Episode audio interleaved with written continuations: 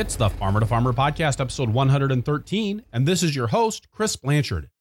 My guest today, Josh Slotnick, has farmed at Clark Fork Organics on the outskirts of Missoula, Montana, with his wife, Kim Murchison, since 1992.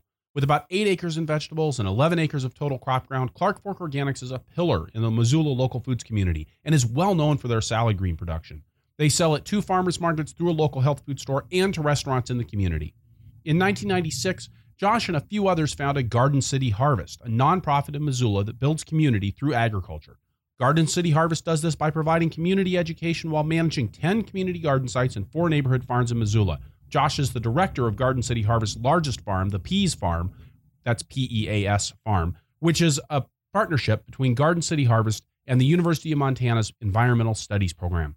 Josh digs deep into how Clark Fork Organics builds and maintains relationships with their restaurant clients, both during the short, intense growing season and over the winter when the farm doesn't operate.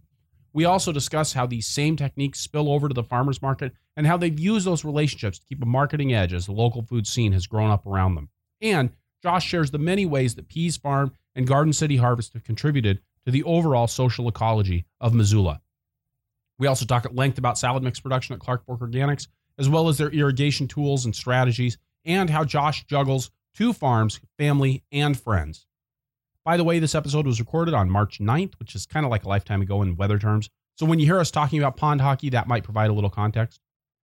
The Farmer to Farmer podcast is generously supported by BCS America. BCS two wheel tractors are versatile, maneuverable in tight spaces, lightweight for less compaction, and easy to maintain and repair on the farm.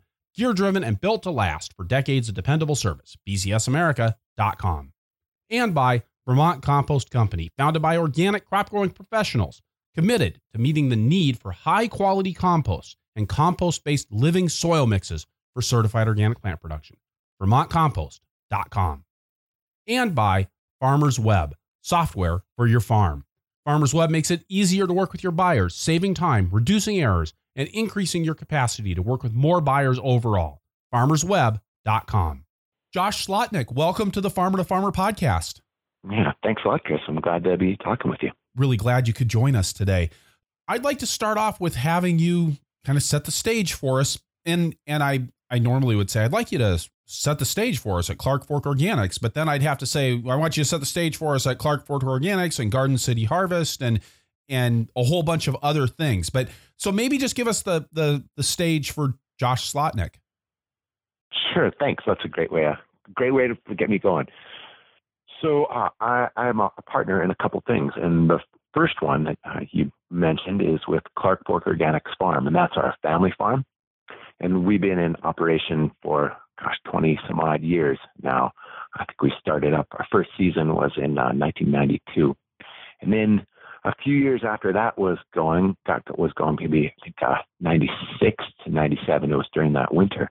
I was part of a small group of people, and there were three of us that started a small food security nonprofit in Missoula called Garden City Harvest. And our first big project with Garden City Harvest was to get a farm going in partnership with the university called the Peas Farm, P-E-A-S. And the farm is a really interesting hybrid in terms of student farms in that uh, university supplies me as a teacher and a farm manager and sends the students, and the students earn credit for being there. But the operating expenses and the lease on the land are held by the nonprofit Garden City Harvest.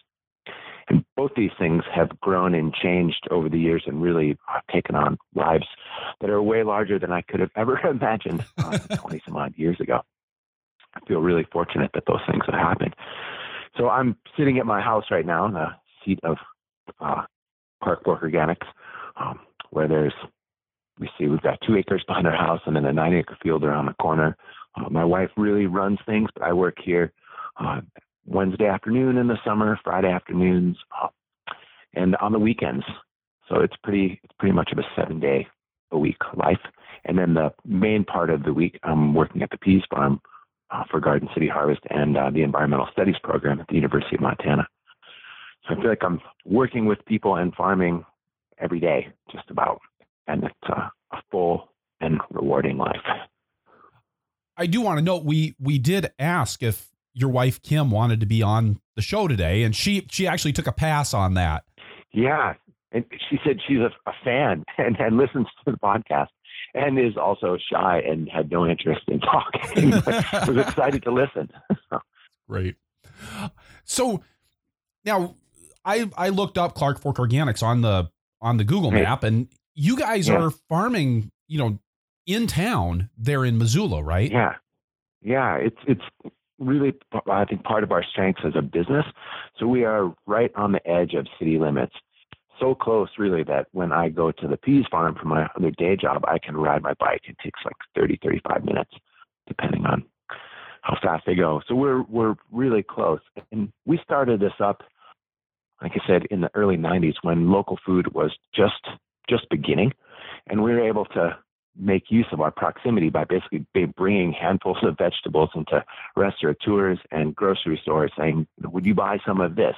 Uh, because the idea at that point of buying locally was brand new. Nobody really heard of it. It seemed kind of a, it was, it was definitely a foreign concept. And this was long before local, local distributors and growers co-ops and institutional buying, and even really before CSAs were a well-known thing.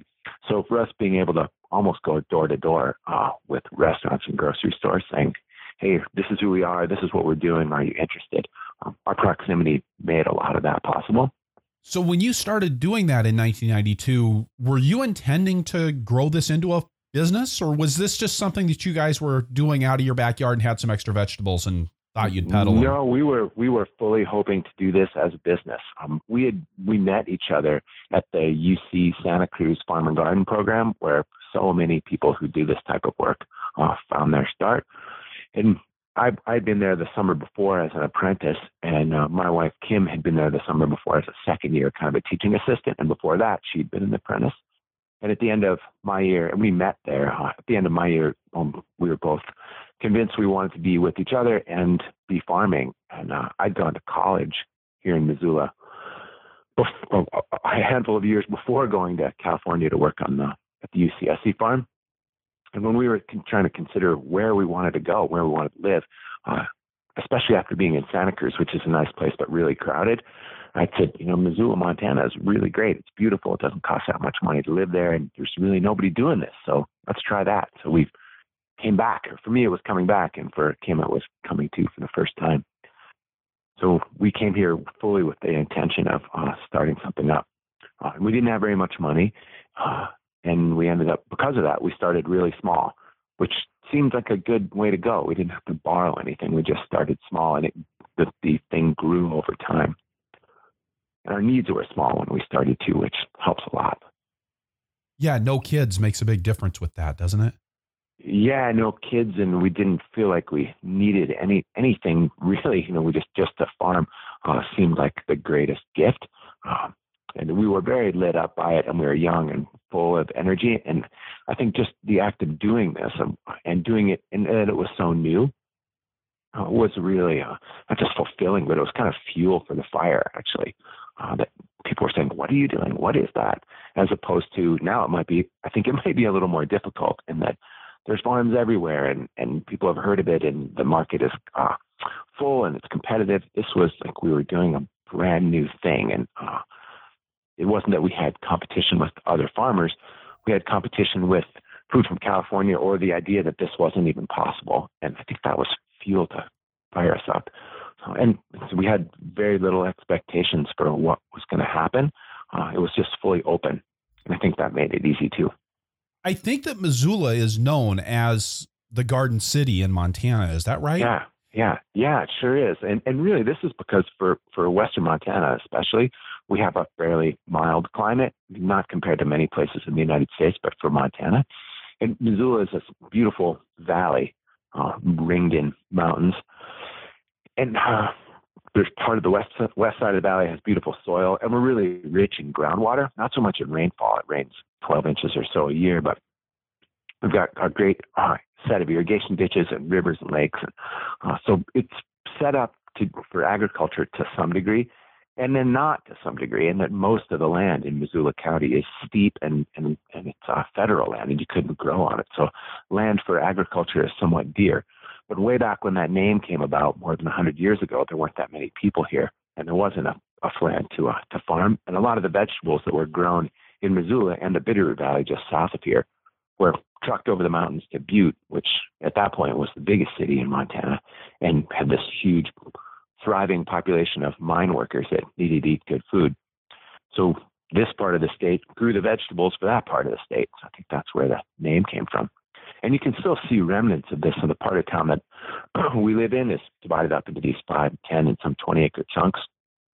They were all kind of as a plan to be uh, truck farms, market farms, small orchards. You know, this this was the plan, 1900 or so. And now they, for the most part, grow cul-de-sacs and modern houses. Uh, but there's there's still some of these chunks of land around. And the modern, the current incarnation of Missoula, I feel like actually matches up with that name quite well in that now we have two thriving farmers markets, uh, a couple really great food security and local food advocacy organizations, uh, a giant in, independently owned natural food grocery store, uh, a, a, couple of major public farms, um, all in a city that has you know 70, 75,000 people in it. I think we have the a lot of the accoutrements of the local food system that you'd expect to see in a city like Portland or something. We've got them here in Missoula, Montana. Now I know a lot of towns in the mountains are are somewhat isolated when it comes to the food system. You know, I mean, I lived up in Aspen for a couple years back in the way early 90s. Well, I guess about the time you guys were getting started and and and you know, you just didn't get a lot of fresh food up there. It wasn't, you know, we were at the end of the distribution route. Are you guys in a similar situation there in Missoula, or, is there plenty of fresh produce coming into town? Yeah, there's there's definitely fresh produce. I mean, we're on a major major interstate, and it's getting trucked in every you know mo- every moment. just about uh, there are big trucks coming into town bringing all the things you would find anywhere. So though we are a mountain town, we're right on this highway and here in the lower 48. So um, I don't feel like we're isolated uh, from all that the giant international food system has to provide. It's it's all here. So, Josh, you said that Missoula is a pretty mild climate for Montana. Right. What does right. that actually mean in terms of your growing conditions there? Oh, okay. That's a that's a good question. So our last frost is the end of May, early June, and our first and our first frost is a little more variable. For us, it could be anywhere from mid-September to uh, you know, the first week of October. So that's not too long of a growing season. And then the uh, other, I think, the main defining feature of our of our climate is our dryness. So, and that's that less than 12 inches of rain a year. And what this really means for us is that during the summertime, we could have plenty of days that are in the low 90s or even the mid 90s, sometimes cracking 100. And the nights that correspond with those days could still be in the 50s or even the 40s because we don't have rain, we don't have humidity. As you know, humidity holds heat, just like a lake effect, but it's a lake in the air. so without that water in the air, we get uh, a climate that's a little more like a desert, and then we have really huge temperature swings between day and night. And what this means in terms of growing vegetables is that even though it can be blazing hot during the day, the temperatures, or the average temperatures, are quite low. So that may mean you know an average temperature of 70 or something, even in the heat of the summer. So for us to grow heirloom tomatoes outside is pretty much impossible. Uh, so on the positive side, we don't have a whole lot of the fungal rots and diseases and, and, and pest complexes that you would find in the Northeast or the Northwest or the Southeast or the Midwest. Uh, we just don't have them. And that makes growing vegetables, in a sense, a little bit easier, but the climatic parameters are pretty tight in terms of how long our seasons are. And we have to be super careful about uh, varietal choices in order to get success. And we also do a bunch of stuff with hoop houses too. But I don't feel like it's really limiting. I feel like these are just the parameters we have. Every place has got their own. I also worked on a farm in, in Santa Barbara, again, at about the same time you were in Santa Cruz. And sometimes I've wondered now living in the Midwest, like why I left the avocado farm. I know. yeah. Yeah. Yeah. I have a distinct memory of uh, walking through some snow towards the end of May, and, and a friend who was driving by our farm, he pulled over and rolled down his window, and he said, uh, "You know, you you moved here of your own free will. You know that, right?" yeah. Okay, I got it. Yeah. But it's uh, uh, I, I like these parameters, and then I feel like the weather is often easier to deal with than some of the pests and diseases we might have in a warmer and more humid climate. Now, you mentioned you're doing some high tunnel production. Are you using Yeah, that for for sure. for season extension into the winters as well, or is that primarily based around season extension in the summer? It's it's for us. It's just season extension in the summer, though a person could, and then really that's because of the life we want to lead, and it's nice to uh, have the winter break. But I did a, with some students. We did a trial one year where we did that kind of Eliot Coleman style of late summer, early fall seeding of Asian greens. And we did it under reemay in a hoop house, and then and it, they grew and they looked good, and then we made kind of a plastic tent over the over these beds that had reemay in them inside the hoop house, and we were able to harvest these Asian greens well into January. I mean, we we ate them all before uh, the season crushed them, even when it was zero degrees outside. So a person could do that, but it's not anything we've chosen to do. On the wintertime, we really like to ski and play pond hockey, so we do that instead of harvest Asian greens. Nice, nice. And and so tell me how you're marketing your your produce there in Missoula. Yeah, so so our marketing, uh, there we have about a, a handful of channels that we sell through, and then each sort of marketing, the marketing corresponds to those channels. So we sell to a handful of restaurants right now. I think there's five or six. And for marketing, in this case, really it's all about relationship, and that means staying in good touch with the chefs who run these restaurants, and uh, you know being in touch a few times during the winter and letting them know we're ready to go in the spring. Uh, intro letters and phone calls saying this is what we have to offer. And really we try and do one good conversation in the winter things. Anything different year, year after this year anything we can do for you. And these guys at this point these chefs have so many options at their disposal for beautiful local food. We have a really vibrant super successful growers co-op here and plenty of local farms. So they don't it's not like we're the only game in town by any stretch which uh, we sort of were for selling to, to small restaurants a long time ago so marketing for us is also blended in with service. So that means really trying to meet the needs of the people we sell to and lots of personal touch during the season. So that's it, it's kind of customer service and it's kind of marketing all at the same time. And then we work with this one major natural food grocery store called the Good Food Store, which is as big, if not bigger, and more beautiful than any Whole Foods you'd see anywhere. And it's locally owned by by a nonprofit that has a strong community commitment for us, marketing with them really means being in really good touch with the person who runs their deli and the person who runs the produce department and trying to meet their needs. And those guys are accommodating and they have really major obligations to meet given the customer base they have. So it behooves us to work really closely and to listen. Then our other marketing is that we do two farmers markets a week. Uh, so Missoula is rich in local food system stuff, so we have two farmers markets both on Saturday mornings down the street from each other and both well attended. And we set up uh, tables and stands at each of those. And there, again, service and marketing are kind of blended, trying to figure out what our customers want and be chatty and uh, try and be helpful and have a wide array of beautiful food right there. That's it. So we don't do advertising per se. Uh, it's really just relationship and staying in good touch and trying to listen and anticipate what people's needs might be. Tell me what that actually looks like when you're dealing with your restaurants and your grocery store accounts because I mean it's it's easy to say communication and being in touch Yeah, and yeah, and providing yeah. good service but how does that actually manifest for you? Yeah, I mean, for us, really, what that looked like is a couple times during the winter, sitting down uh, at a restaurant with the chef and with a crop list and asking them, you know, is there anything here that, that you that we want to do differently?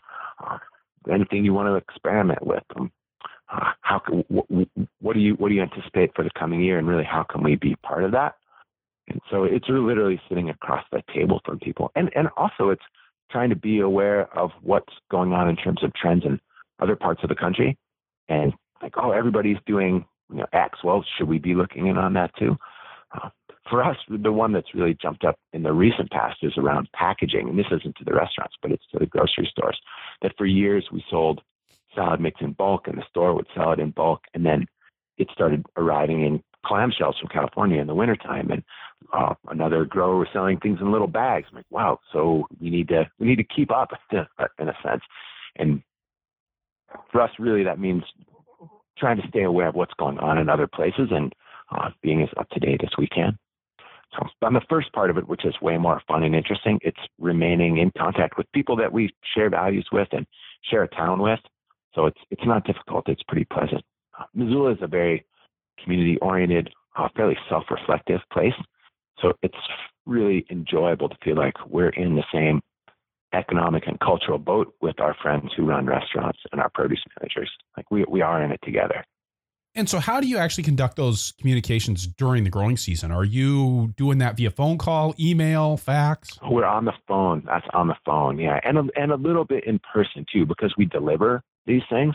And this is, I, I feel like uh, my buddy Steve Elliott at Lifeline Farm said we may have lived through the the golden age, in the 90s and early 2000s of uh, of small farming, where we could deal very directly.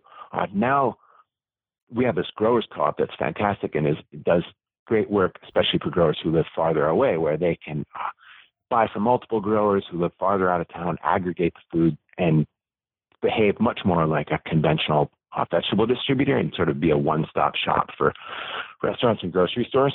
That's the that's the Western Montana Growers Cooperative, Western right? Montana Growers Co-op, yeah, yeah. And we predate the Growers Co-op, uh, so we have these long-standing relationships, and which is really wonderful in that uh, we get to deliver this food, which can be a hassle, but we're so close to town, it's not a hassle. But really, what that means is you're handing a box or multiple boxes, hopefully multiple boxes, to people, and you can chat with them, even if it's for two or three minutes, just a hello, hey, what's going on, how are you doing?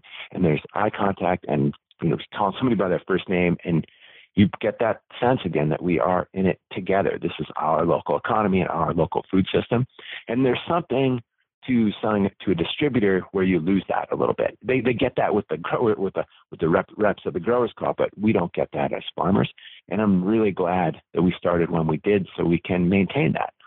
So right now, uh, the growers co-op fills that that niche so much that if we you couldn't start and do that right now. Uh, and, and I think in lots of cities this is the way that you know in the 90s and early 2000s people were doing what we were doing, peddling food directly to stores restaurants.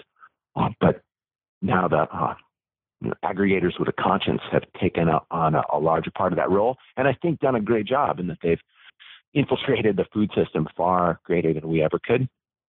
But something was lost there for farmers in that we don't get that uh, really close contact with the people who are buying our food other than at farmers market. And I'm really glad we still get to do that. And like I said, that's through very old fashioned talking on the phone, uh, asking what, what you want, and then interacting when we deliver it, and that happens twice a week. And we do we don't even do much of that over email. It's almost all on the phone, and, and that isn't because we don't like email. It's uh, just because it's it's the way we've done it for years, and I think the people we interact with appreciate that. Um, we often find ourselves on the phone saying, "So do you want the same thing as last week?" And then they'll say, "Well, what else do you have? What's going on?" I said, "Wow, you know, the, the bok choy is beautiful, or uh, you know, this latest crop for arugula is really great." And sell extra things, and then the person who we're selling to kind of knows that they got the you know the latest stuff that was ready. So it's not just a stale spreadsheet. And how about at farmers market? You mentioned the importance of that communication and service there as well. What are you doing to stand out? Because I imagine that you've you've had some of the same pressures, and you talk about starting off as the local farmer in the early 1990s, and now you know two farmers markets, and I'm and I've seen pictures of the of, of at least one of the farmers markets in Missoula. They're not small markets. No, these things are booming, and you're totally right around the competition. it's huge. I mean, feel like given reasonable vegetable parameters, a person can get just about whatever they want of the absolute highest quality on any given Saturday during the growing season. And the growers here do just a spectacular job. So competition is really stiff and and we have our little niche, and really our niche like is based on that kind of relationship. Um, I feel like I. I am I am personally am part of people a handful of people's Saturday morning ritual where they go down to the market and they buy stuff and we chat a little bit and ask them how their week was and and it's very genuine. This isn't an affectation or a marketing technique. These are people I know. I don't know super well, but they're a part of my Saturday morning and I'm part of theirs. And that doesn't happen even at the very best of stores. So we we get to continue on, I think, because we've become part of people's lives or uh, in a, in a small but meaningful way. And and I keep saying this like we're the sense that we're in it together, but I, I really feel that at market, and I think some of our customers do too. And I think the same thing is happening at many of our friends' stands as well. The city has grown, and the same kind of people making visiting certain specific farms part of their Saturday morning ritual. It's uh, that's part of the deal. And so for us, that means having having one of the markets and one of our kids oh, at the other markets on somewhat regular basis, so that uh, customers see the same face and have a sense of who's there and uh, a sense that um, we're in it just like they are. Just to swing a little bit back to the growing, then you said that you guys have about two acres at home and, a, and then a nine acre field around the corner. How much of that are you actually farming vegetables on? So the the entire two behind our house, and then say six to seven acres around the corner, and and a lot of that is uh, uh, lettuce lettuce mix or salad mix. That's uh, that's our main our main crops, and we do all the other veg. You know, most of the other vegetables you need to sell at farmers market, uh, and then a, a, few that we do in larger quantities for uh, the growers co-op or for uh, the good food store. What kinds of things are you doing in larger quantities for the growers cooperative? Oh, I think so. For the growers co-op, we do. Um, see, we did larger amounts of chard and kale, uh, celery, uh, fennel, uh, and then uh, and then and then lots of lettuce mix for the growers co-op. And, and the growers co-op also has a, a quite a large CSA, and we we're part of the set of growers that grow for uh, the growers co-op CSA as well. I think they have 230 plus members now. So with that salad mix being such an important crop, and especially being something that's hard to grow at, at a profit, especially when you're talking about selling it to a wholesale distributor like the growers right. co-op, can we talk a little bit about how you're actually doing that production? Sure. So for um, the growers co-op, uh, we sell a lettuce mix, which for us we found is just a lot easier to grow, and and really that's because um, the baby brassicas that are part of the salad mix, like baby brassicas in most places, are really vulnerable to flea beetle damage, and the flea beetles are pretty intense here. So for our baby brassicas, we end up keeping the beds covered in reemay right up until the point of harvest. And if there's even a little tiny little hole in the reemay, the flea beetles find their way in. Where and then you get one cutting. Whereas with the lettuce mix, um, they're not bothered by we don't have any pests that bother them, and we, they don't have to live their whole lives under reemay, and we get multiple cuttings. So we do we do the lettuce mix for the growers co-op, and we do the salad mix with the baby brassicas mixed in uh, for a higher price for uh, the good food store and for some of the restaurants and that's in a, a smaller quantity. So, and that's those are seeded in what looks like a buddy of mine called it a salad carpet. So we use seeders and you know, coat the bed with I think there's like nine to thirteen lines of seed in a bed, so it really is covered. They start their lives under reemay, and then uh, we cut sometimes with scissors and sometimes with uh, that farmer's friend uh, the, with the drill and the bandsaw blade. Uh, harvest that into totes, um, weigh them, put them in a cooler next to the field, and then when we get the weight that we're after, we haul them from the cooler next to the field over to the cooler and wash station by our house, and then they get mixed, washed, put in three pound bags in boxes, and then they go back into the cooler, and then delivered to where they're where they're supposed to go. And that happens three times a week during the season. That takes up you know the first half of the day, uh, pretty much cutting and then and then washing and sorting, boxing, and then the deliveries go out. Um, I've told said this to plenty of people who are interviewing to be potential workers that uh, it's a it's a, a, vegetable farm and uh, they get kind of Wendell Berry-ish images and it's actually super fast paced and our our farm lives during the week are really ruled by schedule and when does this delivery have to go out and who's coming to pick up what. Uh, fast, fast, fast.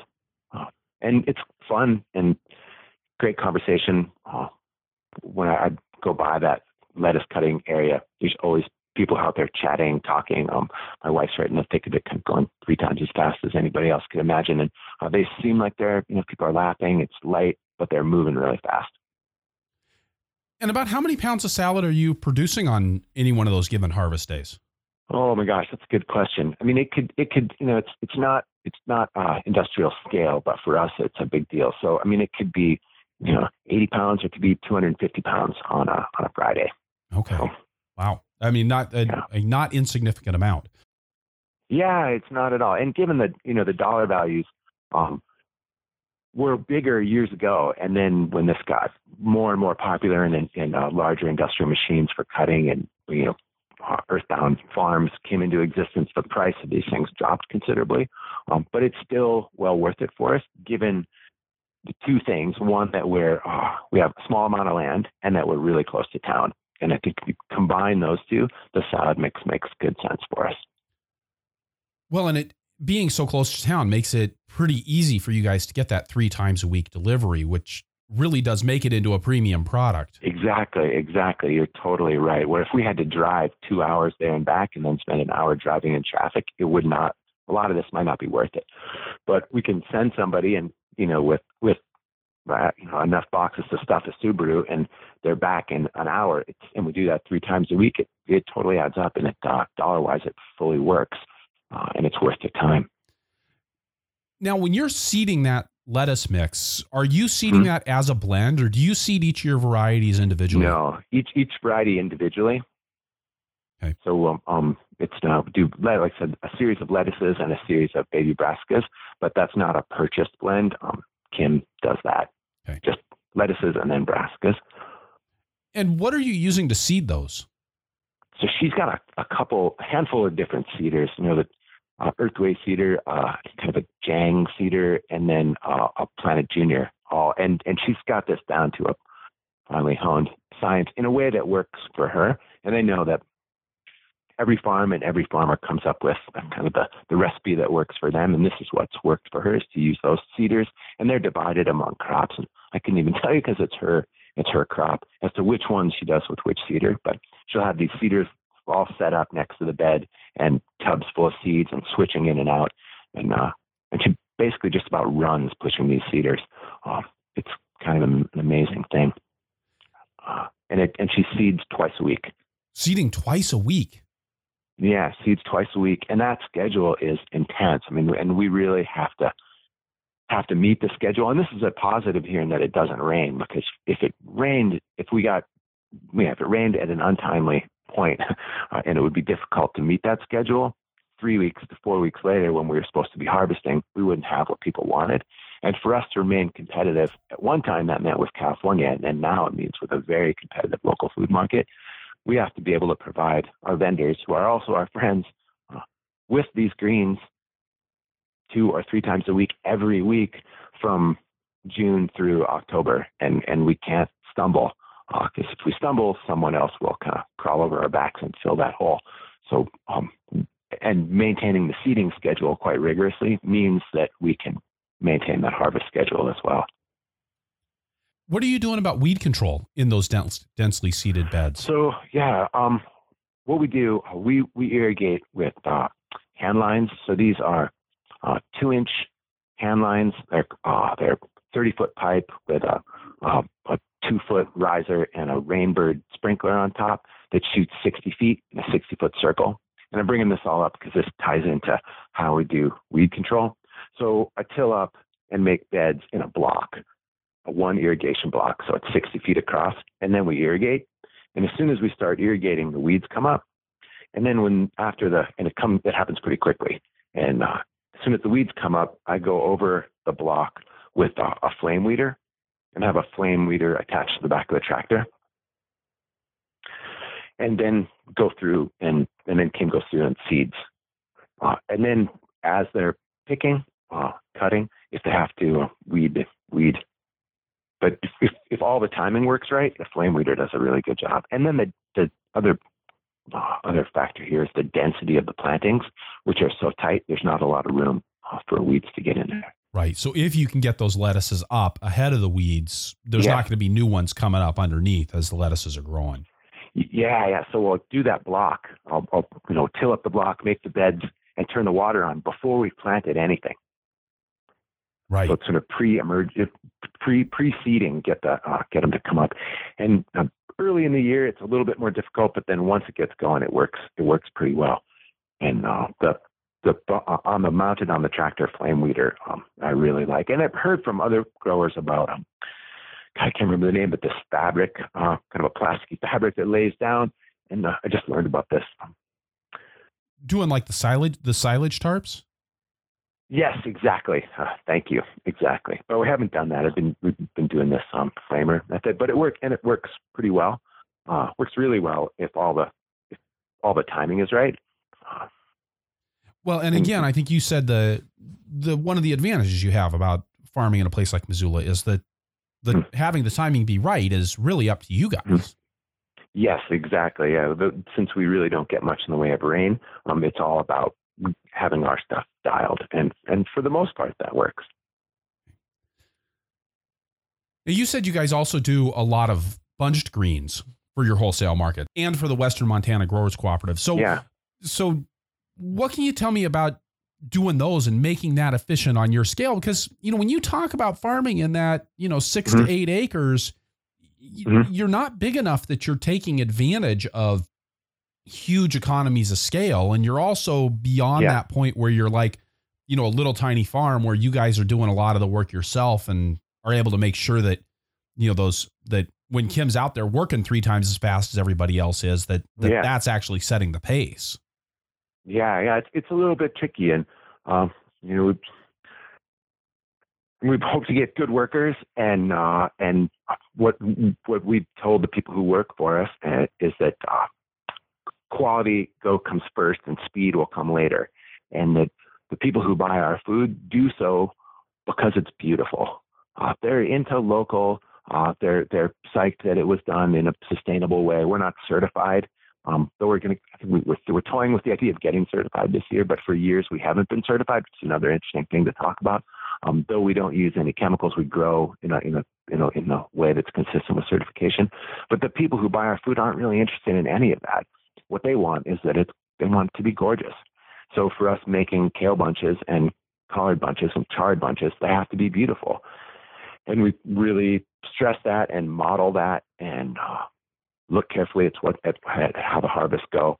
Uh, and then the idea is that as people go, they've learned to go faster. And we try and teach them the tricks of going faster that you, know, you can kind of put these things under your arms as you go and you can drag a box and you don't walk back and forth and keep your rubber bands on your hand or your twist ties or depending on which way you're doing it and be efficient but uh, it behooves us to show to model the right behavior and to be in the thick of it and to hire good people and then to trust them once they are on their feet and empower them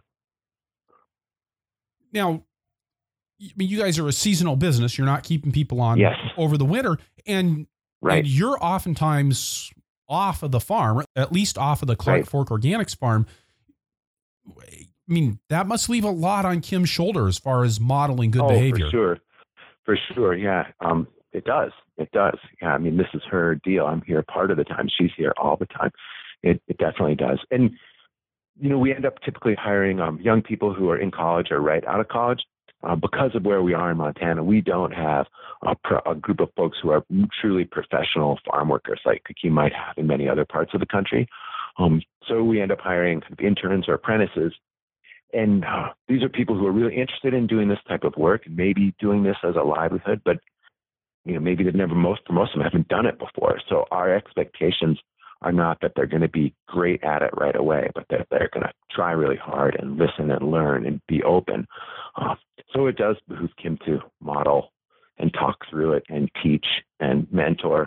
And she's done a great job of that. And uh, we're really fortunate. And then we look around the landscape on there and find there are people who worked with us that now have their own farms that are fabulously successful. And it's really great to still have them in our lives and people who've done that and moved to faraway places who are farming. So we've, we've been able to plant the seeds that started other farms. And that's kind of a great thing. Do you feel like there's things that you've done as managers that have helped to plant those mm-hmm. seeds? Yeah, I do. Um, so the way that we structure the work here, uh, we are all in it together. And what I've told people who are applying for jobs that this isn't a job where uh, you do your work and then you close the door on your work and then you go home. And that could, like you would if you were a teacher or a banker or, or anything. The this isn't a job really; it, it's a way of life. And the work and the farm and the life inside of our house, all of it are very intertwined. And coming here for the summer is a chance to try on that life and see how it feels. As as, as a, one of the ways we make that a reality is that we eat together five nights a week. So for our workers, part of their pay is they get dinner, and I make them dinner. So we, you know, I come home from the PEAS Farm and join in a little bit. Uh, then I come in and make dinner, and then we're all eating. You know, it could be anywhere from seven o'clock to nine o'clock at night. We eat dinner together, and I think that really drives it home that this is a way of life. It's not a job with a cutoff time where you're punching a clock or something. Uh, and for some people, they really become intoxicated with this way of life. And then they want to go do it on their own. And for other people, they're like, that was a cool thing, and I'm going to go do something else. So I feel like the eating together and eating the food that we've been growing and all of us being in it together kind of sets a stage. So when you talk about eating with your employees at seven o'clock yeah. or even nine o'clock at night, yeah. what kind yeah. of hours are you guys keeping on the farm? So um, in the summertime, in the heat of the summer, we might start. If it's really hot, we're going to start maybe sometime between seven seven thirty. If it's not as hot, we'll start around eight. And they they you know borrowed some of this parlance from some of our friends. Is it a hard eight or is it a soft eight? You know? And then we don't end at a specific time, but we end when a certain work is done. So with the Good Food Store, the major natural food grocery store nearby us, uh, we grow a lot of scallions for them. And we deliver the scallions to them three times a week. And it's the last thing we do at the end of the day. So they get harvested earlier in the day, put in a cooler, and then we bring them out at the end of the day and uh, bundle and wash. And the bundling and washing, we're kind of sitting in a semicircle in the shade, usually listen to uh, NPR or a podcast or something. And that's the last thing we do. And if that ends at six o'clock, then we're eating at six. If it ends at eight, then we're eating at eight. Uh, so, and we tell people we're just this is this is you're getting a taste of the whole deal, and and this is this is what it is. Uh, Tuesdays we do a, a restaurant delivery, and we're done a bit earlier. So Tuesdays is a much more reasonable time, and then Fridays we're getting ready for market, so it goes on a little bit longer. Um, and it's more intense, but the, the hours are long. But our season is short, and I think that's a really key thing. Like, like I said, I first cut my teeth farming in Santa Cruz, and you could do it, you know, year round for sure, and sort of summer style farming nine months, right? And for us, the heat of the year, the heat of the season is like three months long. So though the days are long and super fast paced, and at times it feels like this is totally insane, just about the time you've digested that and feel like you can't take it anymore, it's over. So it's it's it's pretty short. I was going to comment because one of the themes that has come out in the podcast, although you know it's it's not a universal thing, it has been about you know people limiting work hours. It's something that's come up a lot, but so you guys aren't really limiting the work hours as much as you are limiting the work season.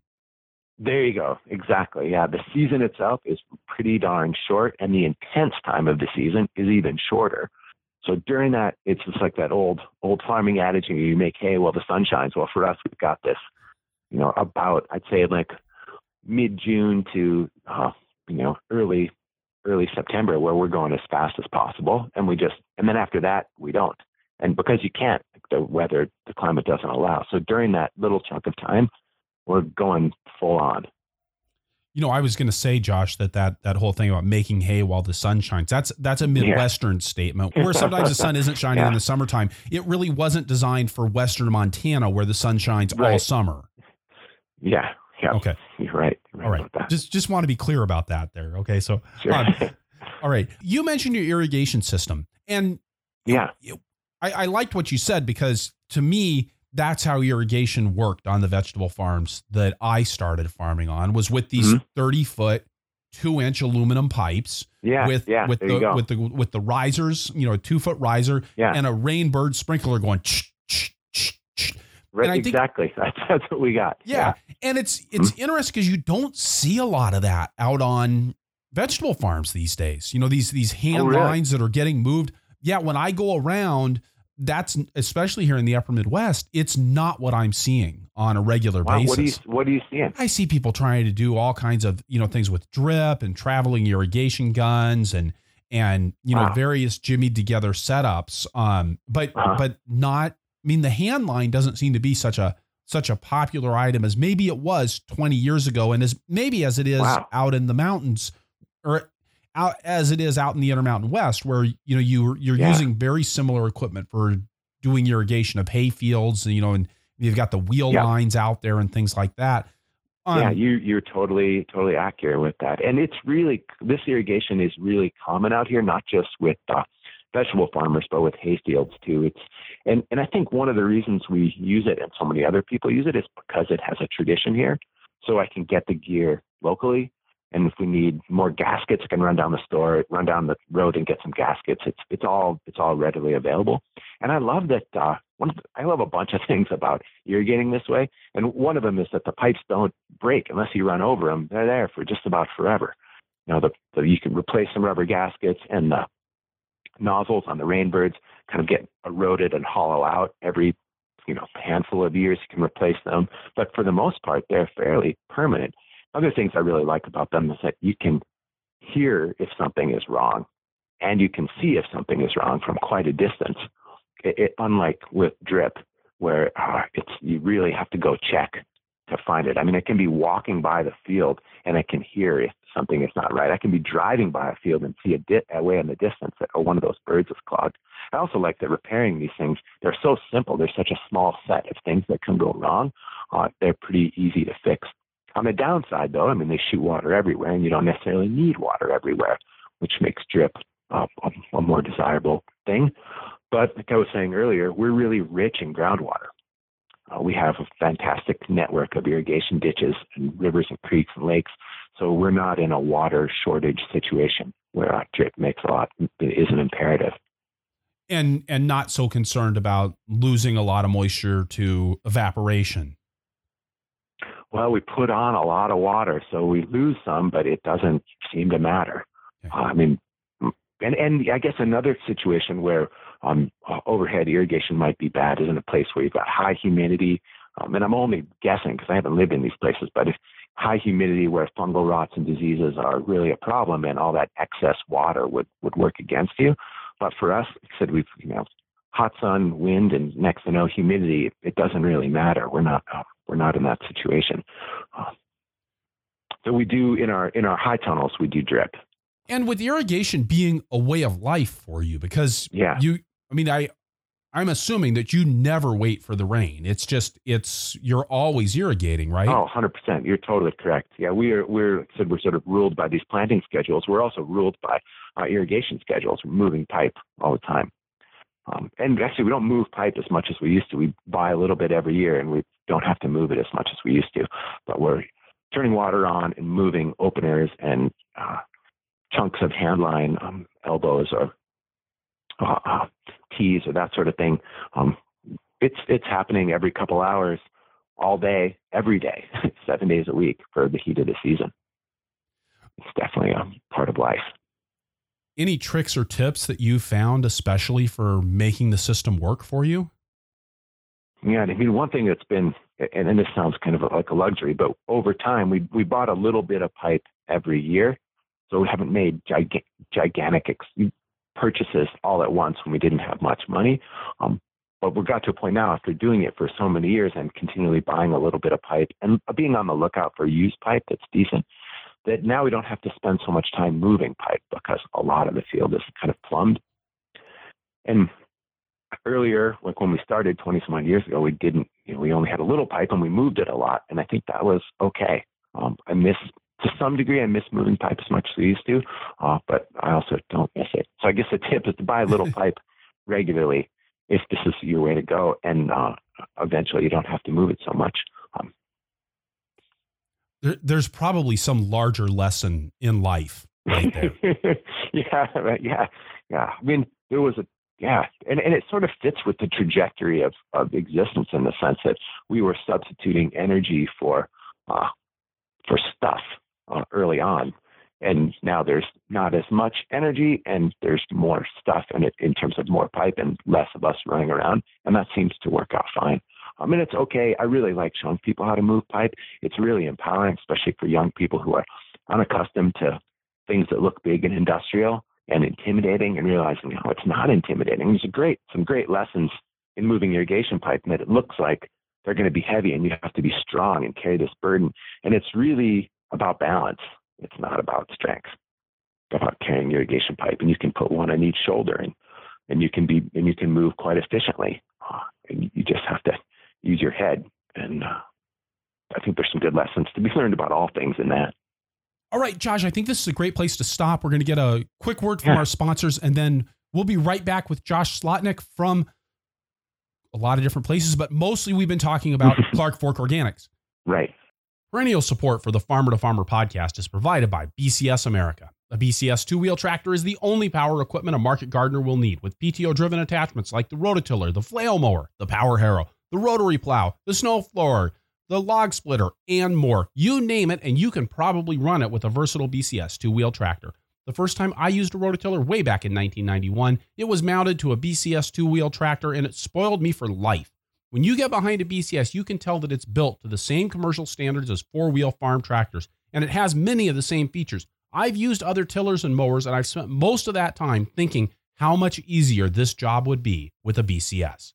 Check out bcsamerica.com to see the full lineup of tractors and attachments, plus videos of BCS in action.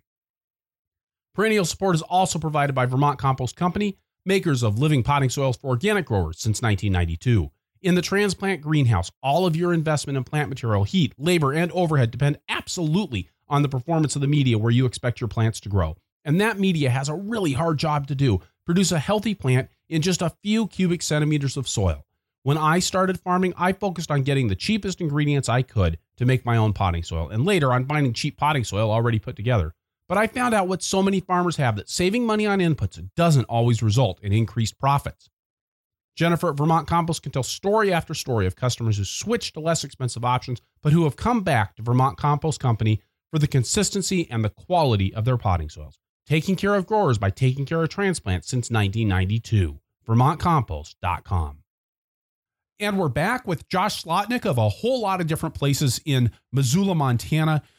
Josh, we've been talking about your home farm, Clark Fork Organics, but you also noted in, in the introduction here that you started in 1996 with Garden City Harvest, which is associated with the University of Montana and and has this PEAS Farm that you manage and and I I want you to kind of sort all that out for us. I'm not going to try to sure, do it myself. Yeah, thanks. Yeah, thanks for asking because it, it is a, a whole nest of things to be unraveled.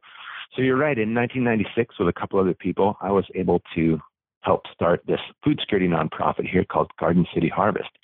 And Garden City Harvest now operates a network of neighborhood farms. These are farms in city limits who exist to meet a food security need, growing high quality food for low income people, but also have a role to play in education around ecologically conscious food production, and we also use our sites for a personal restoration of youth and adults. So the interaction with the university, I think, is really powerful and unique in that we together, the university, the environmental studies program at the university, where I'm on the faculty, and Garden City Harvest team up to run a 10 acre vegetable farm right here in city limits. It's kind of unusual to have a 10 acre farm inside a city this work, the work on the farm is done uh, by the most part by university students who are taking a class called the PEAS Supervised Internship, and I'm the teacher. Garden City Harvest, the nonprofit, covers all the operating expenses for the farm. So that means the tractor, the fuel for the tractor, insurance, seeds, everything, all the stuff that's associated with uh, a large scale vegetable farm. They buy that. And the land is owned by the Missoula County Public School District, and then leased to the city of Missoula on a 40 year lease. And the city has a 40 year lease with the nonprofit Garden City Harvest. So it's definitely a, a, a multi level partnership. And what comes out of this is that we grow tens of thousands of pounds of vegetables for our local food bank. And we also host a program for uh, uh, at risk youth and uh, a program for elementary school kids. And we have a 100 member CSA and we get thousands of children coming up on field trips. Uh, and this university program is there. There's nearly 100 university kids a year getting a little bit of experience working on a vegetable farm. And the community is, it's part, I feel like it's become part of the fabric of the community over the last 20 years. Tell me a little bit about more about how that farm actually works on a day-to-day basis. Who's sure, besides yeah. yourself, who's staffing the farm? How how yeah. are you actually pumping out all those vegetables? Yeah, so for the most part, that's me and a group of university students. And we have a few other staff members from Garden City Harvest as well. So, but the students are really doing the brunt of the of the hard work. And we started at the end of February, so we're going right now. Uh, even though there's snow on the ground, we're working in our greenhouse and hoop house and pruning in an apple orchard, and we've got other maintenance tasks. The students are there from this semester. They're here with us until mid-May, and then summer starts. And summer is really the heart of the PEAS Farm and the heart of the academic program as well. It's not even really academic, but the school program. And we have students there Monday through Thursday working from 8 to noon. And then at noon, we eat lunch together. And I stole this right out of the UC Santa Cruz Farm and Garden model, uh, where two students make food for everybody else out of the food, we, food we've been growing. And this way they get to eat what we've been growing and also learn to cook for a group. And it's just a great thing to work all morning and then roll into the barn and have lunch laid out for you. So Monday through Thursday, we work together in the morning, eat lunch. On Fridays, uh, I teach a class on bugs or weeds or soil or something like that on Friday mornings. And then we go on a field trip to visit a farm in the area. And like I was saying earlier, we have this really rich local food scene now. So there are grain farms, ranches, fruit orchards, vegetable farms, and all kinds of everything else uh, that we get to go see. And so the students, they do this in a fairly contrived way at the PEAS Farm Monday through Thursday. And then on Fridays, we get to go meet people who are doing it as livelihood. And the people we meet are really open and candid, and that's really fantastic. So students get to hear about what, what really this is like to do it uh, on a, in a real way for, for your livelihood. And then twice a week in the afternoons, we have students who stay in the afternoon and help us out getting ready for CSA.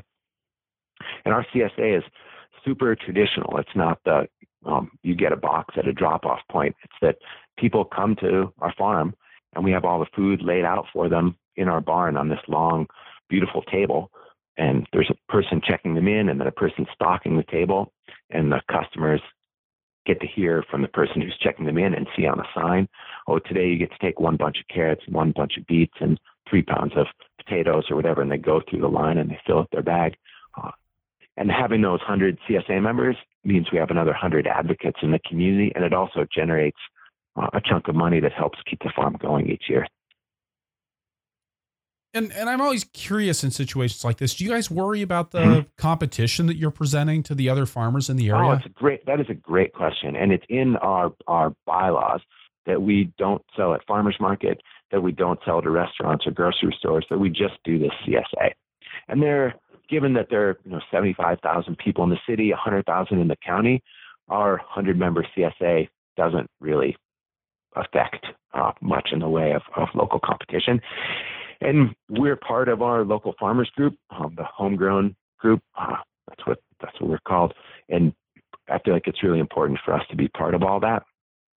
But competition is a big issue, so we've just steered clear of it. We don't sell to grocery stores, restaurants, or the growers co-op. Um, if we do sell something, it's because nobody else is doing it. So, like, like if we have an excess of onions, and all the other growers have sold all their onions to the growers co-op and to the, our major net, uh, uh, to the good food store. We'll be the last one in line, and you know, do some providing that way. But that's barely anything. For the most part, we just don't sell anything other than our CSA. And about how much of your produce is going to the CSA, and how much is heading towards the food banks? Oh, that's a that's a really good question. I feel like it's I'm going to guess maybe it's 60 40 by weight uh, CSA to food bank. Uh, the big difference is the diversity, and the CSA gets a lot more diversity. And we've worked pretty closely with our food bank in a similar way to that we'd worked with uh, the restaurants that we, the CFO works with, and then we were in good touch with them and trying to figure out. So, what do food bank clients, food bank customers, what do they want, and what can what can we provide, and how can we help really work with the food bank? And what we found is that we could do a handful of crops in large quantity that don't require refrigeration that people fully understand. So we do lots and lots of onions because the food bank is a warehouse that can stash the onions. After they're cured, we bag them up and give them to the food bank, and then the food bank can give them out all throughout the fall without having to take up cooler space. We do a similar thing with the food bank in that we provide them with a whole lot of winter squash. Again, it doesn't require refrigeration, and uh, and then the other one we do uh, we do a lot of carrots, and that one does require refrigeration, but it's something that everybody knows what to do with. And this is a super sad thing here. I'm going to go off on a little bit about uh, food culture and poverty.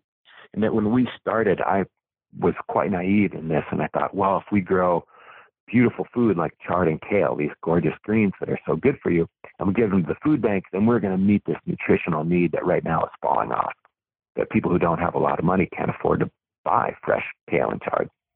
Right. And have found that it's a lot more complicated than that, and that there are just as there is sort of generational poverty, with that poverty comes an understanding of what food is. And if a person has grown up their whole life eating canned and microwave food, presenting them chard does not mean they're going to eat the chard. They're going to look at it and say, What is this? And how do you eat it? And what am I supposed to do with this? And then after you leave, they might just throw it in the garbage because it doesn't look like food.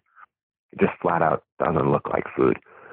So for us to work really effectively with the food bank uh, as a provider, not not as in a sort of programmatic way, but as a provider, it behooves us to get people food that they understand is food and are going to be excited to eat, so it doesn't end up in the dumpster.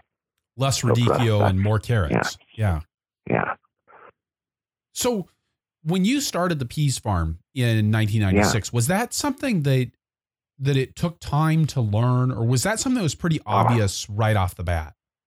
Man, it, it took some time to learn. We were really, really naive. And, and part of our naivete is excusable in that this sort of thing wasn't happening. I mean, right now there are fantastic community agriculture and food security organizations in every city in America. It's a great thing.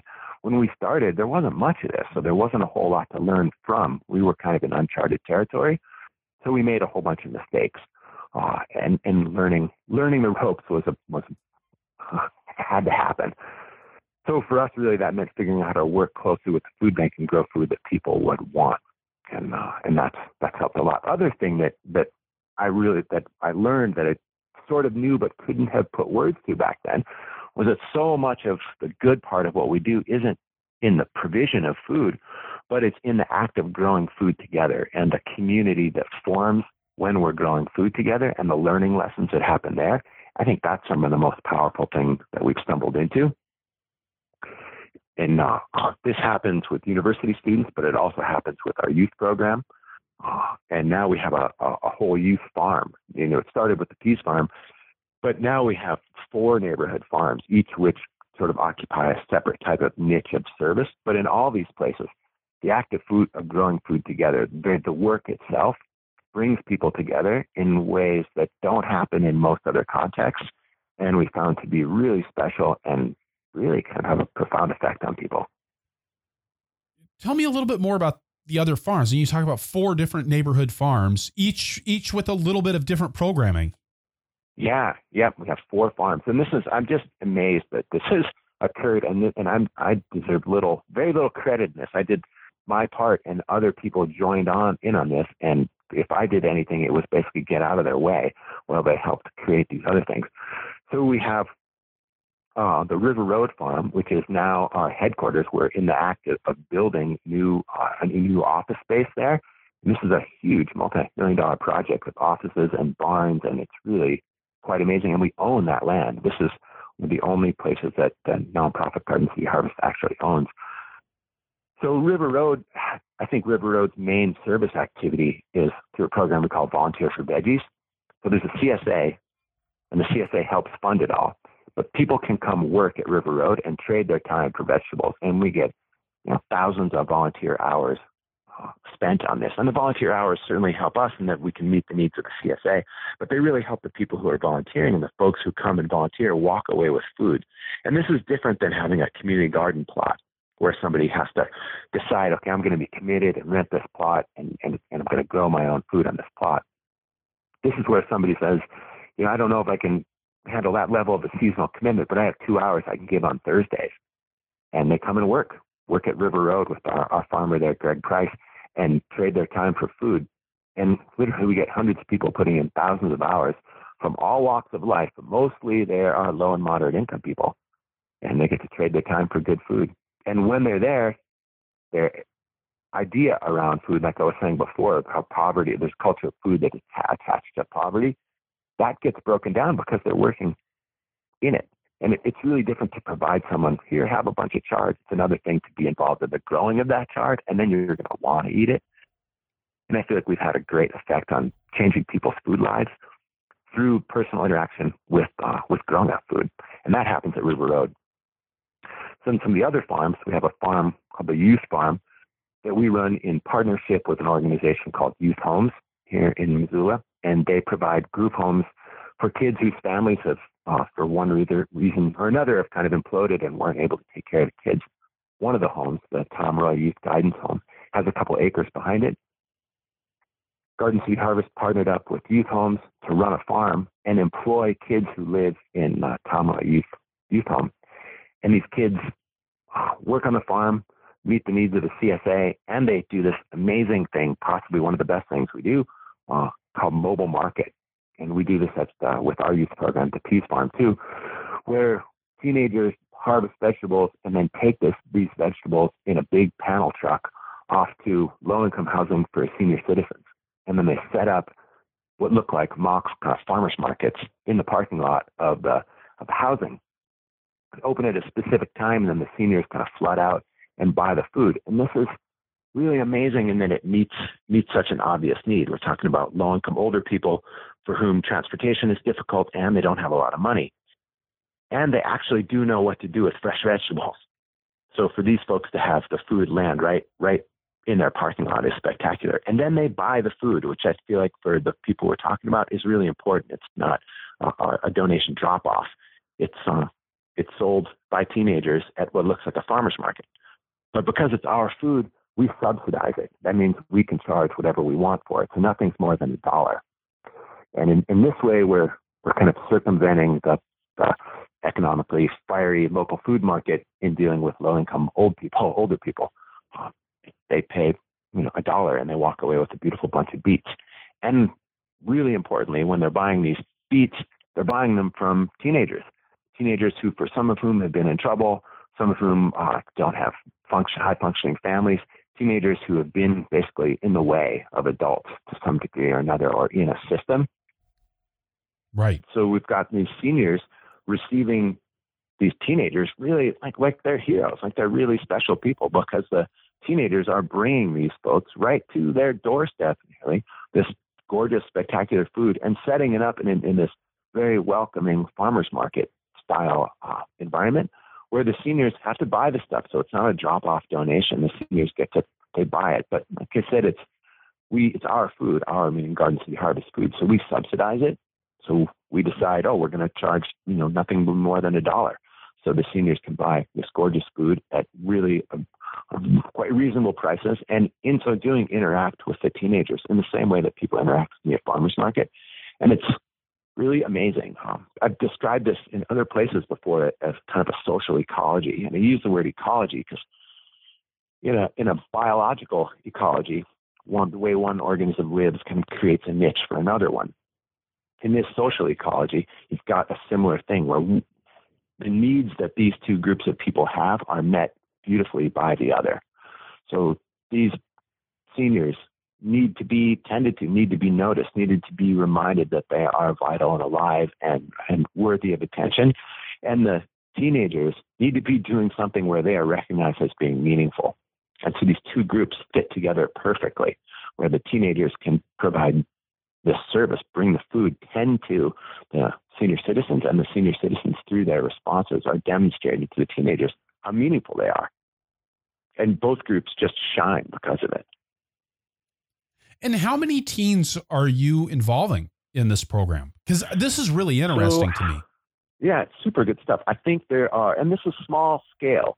So at the youth farm, I think they're employing, uh, you know, between four and six a season, and and our youth harvest program at the PEAS Farm, where we also do a mobile market, we're employing, you know, eight. Let's say eight to ten is kind of where we where we land uh, each season. So this is definitely a program where it's quality over quantity, where a small group of people have a undergo a, a fairly transformative experience. And is this something that that kids are volunteering for? How do you how do you recruit people into a program like this? Oh, it's a great question. Great question. No, they're paid. They're paid. Uh, so we when we describe this, we call it a um, therapeutic job training program. So for at least let's say for the kids who are in our youth harvest program at the PEAS Farm, where some of them come from Missoula Youth Drug Court and some of them don't. Uh, for a lot of these kids, there is not a good model of employment. They haven't had a job. They're just kids, and the adults in their lives are often, often not gainfully employed or not employed in a way that we would recognize as such. So these kids don't have a model for job experience. So they come to do this thing at the PEAS Farm. They get paid, uh, they get paid minimum wage, uh, and they work on the farm. They work side by side with university students, with community members, but they also have a whole bunch of youth development activity that's built into their week. And the people that run this program are really experts in positive youth development. So all kinds of leadership training and customer service training and training on how to be in a workplace. And also, we, they get really learned up on our food systems. They become kind of micro experts on our food, on our food system. By the end of the summer, one of our goals is that they can speak articulately about the work they do and how our food system functions. So they get paid, but it's more than a job. And in terms of recruitment, we work closely with Missoula Youth Drug Court and with the Youth Homes Organization. And these entities spread the word, and then kids apply for the job, and then our staff interviews and makes choices. And you started doing this work fairly early on in your farming career. Yeah, yeah. So, gosh, I mean, I'd, we'd been farming. Kim and I'd been farming together for maybe three, four years.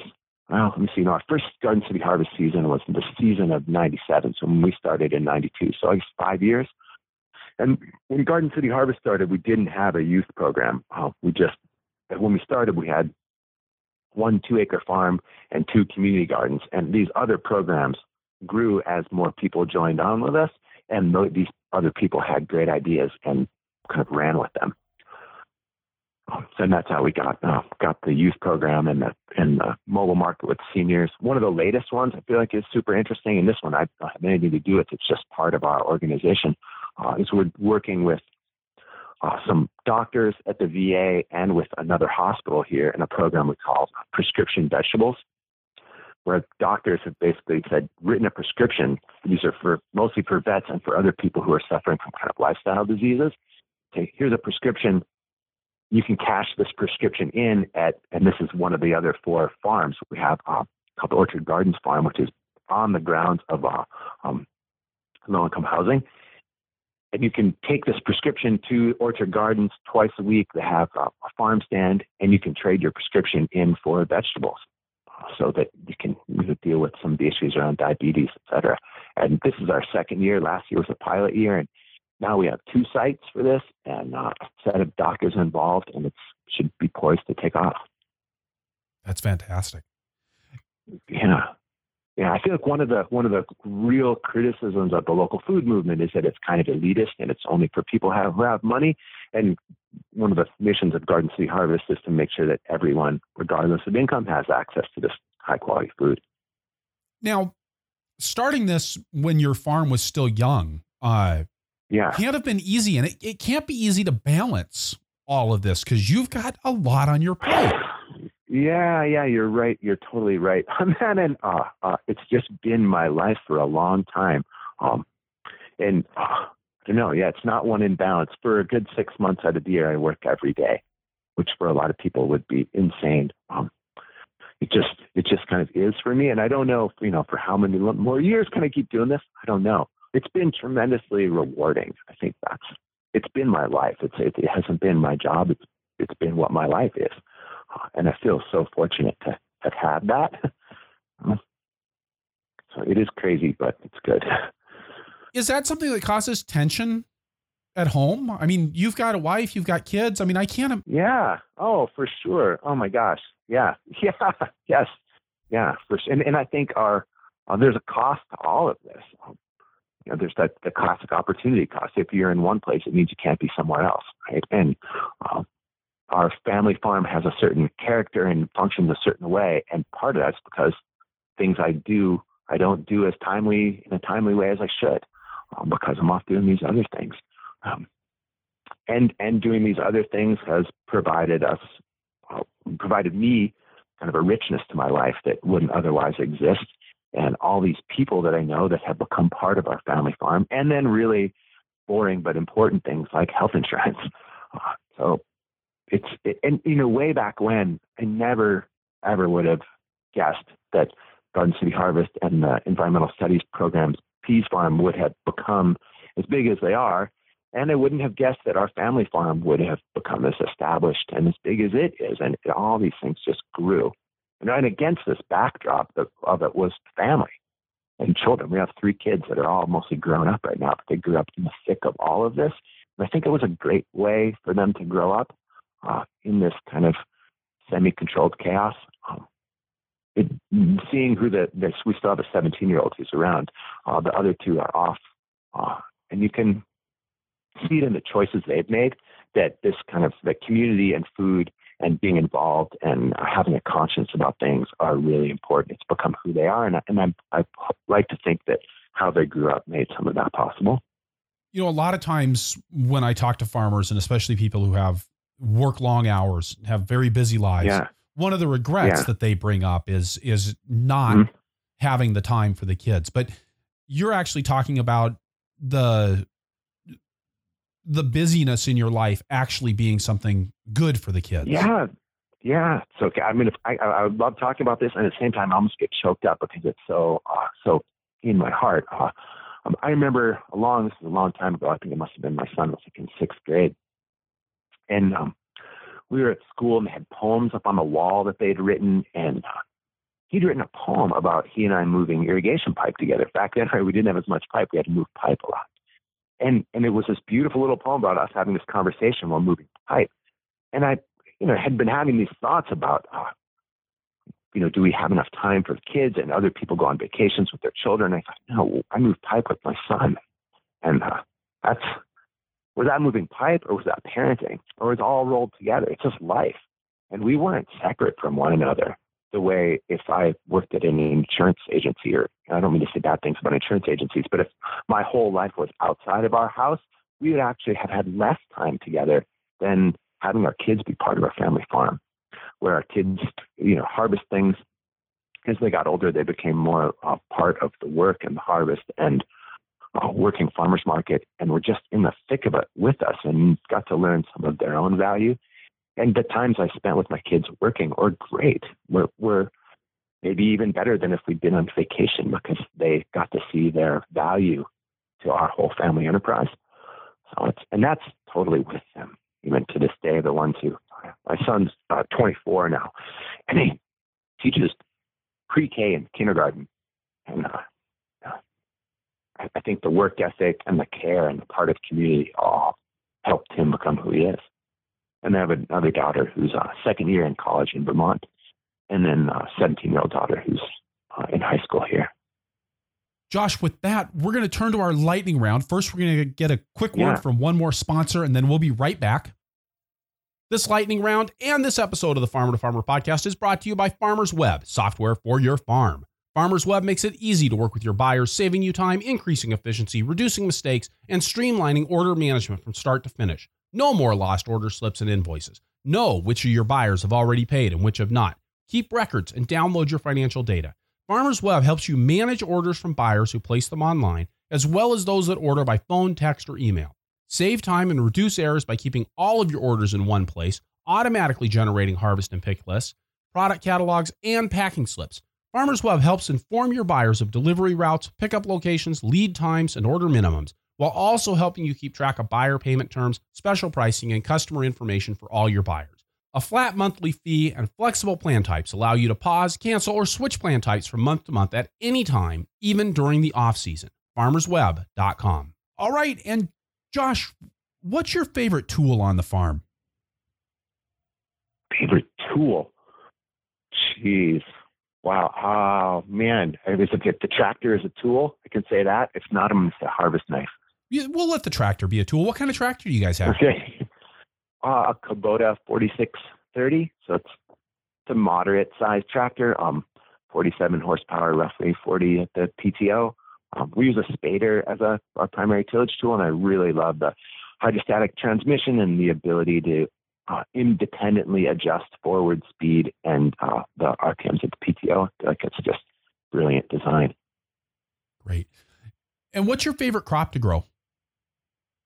favorite crop to grow? Man, that's a hard one too. God, I got to go with seasonally. There's got to be one for each season. Kim and I were just talking about this the other day. I'm going to say one of my favorite things to harvest is celery because when you cut it, it looks like chaos, and then you trim it back, and it's beautiful. like that. Um, and and because you are so busy, what's the last purely recreational activity you did? I uh, played pond hockey. Okay, so that was a while ago. No, that wasn't a while last, ago. Last weekend. Yeah, last weekend. Last weekend. Right. Okay, so yeah. I'm sorry. It's it, things are things are have have warmed up exceptionally fast here in Wisconsin this year, and and the ice yeah. has gone off the lake. So I'm thinking pond hockey is not a thing around here, even no, though it should fact, be normally. There was, there was a game uh, at my friend Steve Lucy at Lifeline Farm at there. They have the pond, and I think it was uh, on Tuesday they had a game, but um, I was working.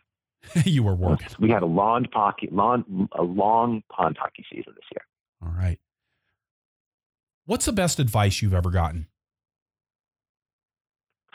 Man, oh, so I'm gonna I'm gonna quote uh, my buddy Steve at Lifelines Farm when we were talking about infrastructure and where to put things, and I was trying to anticipate. Oh, we'll put this here and put that there, and he said, "No, you should just go slow, and let the rhythms of labor tell you where you're going to put things, rather than try and make labor fit where you put stuff." That seems real. That's been smart in so many ways to go slow and let the rhythms of work determine how you organize yourself. And finally, if you could go back in time and tell your beginning farmer self one thing, what would it be? Maybe I would have said to uh, not worry about it so much and just keep at it, and things will basically work out.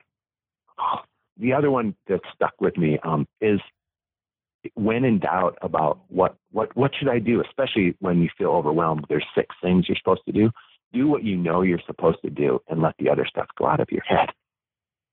I would have told myself that then. Josh, thank you so much for a really rich interview here on the Farmer to Farmer podcast today. Wow, thank you, Chris. It's really fun, and you ask great questions, and it's fun to talk this stuff with someone who understands it right away. I appreciate that. All right. So, wrapping things up here, I'll say again that this is episode 113 of the Farmer to Farmer podcast. And you can find the notes for this show at farmertofarmerpodcast.com by looking on the episodes page or just searching for Slotnick. That's S L O T N I C K. The transcript for this episode is brought to you by Earth Tools, offering the most complete selection of walk behind farming equipment and high quality garden tools in North America. And by Rock Dust Local the first company in North America specializing in local sourcing and delivery of the best rock dust and biochar for organic farming. Additional funding for transcripts provided by North Central SARE, providing grants and education to advance innovations in sustainable agriculture. You can get the show notes for every Farmer to Farmer podcast in your inbox by signing up for my email newsletter at farmertofarmerpodcast.com. Also, please head on over to iTunes leave us a review if you enjoy the show, or talk to us in the show notes, or tell your friends on Facebook. We're at Purple Pitchfork on Facebook. And hey, when you talk to our sponsors, please let them know how much you appreciate their support of a resource you value. You can support the show by going to farmertofarmerpodcast.com slash donate. I'm working to make the best farming podcast in the world, and you can help.